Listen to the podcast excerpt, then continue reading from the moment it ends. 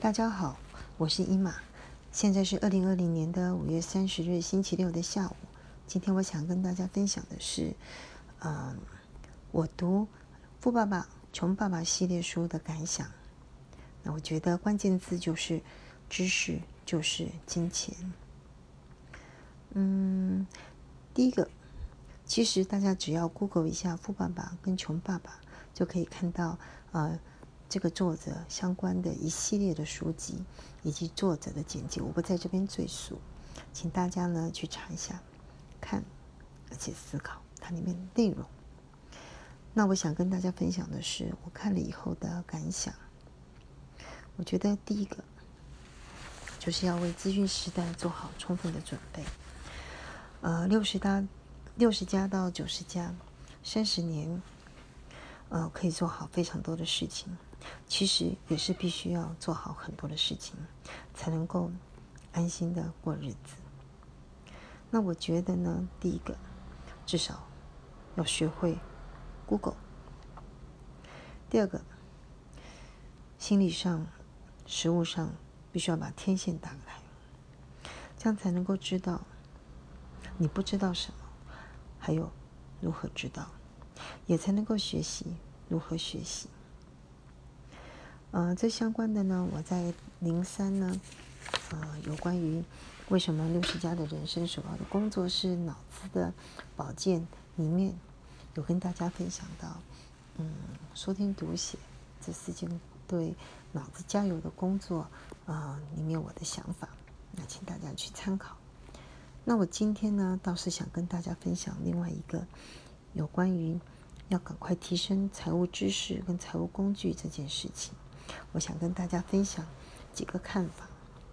第一个，我觉得钱和股票真的是人类非常伟大的发明。钱这个东西，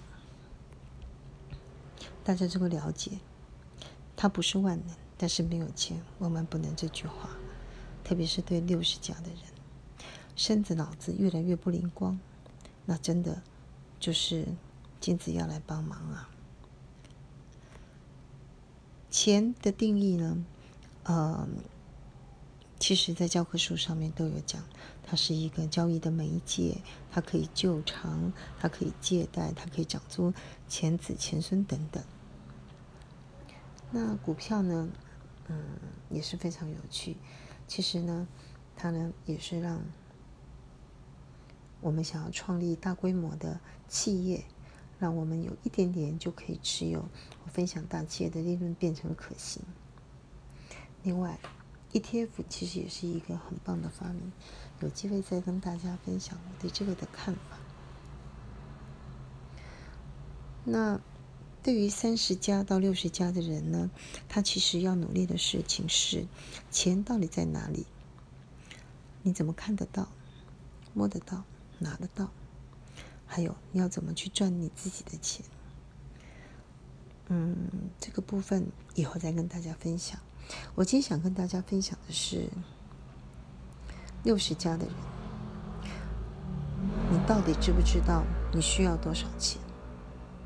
我觉得有两个重点，第一个是存量，嗯，应该要为自己的财产目录建档；另外一个是流量的概念。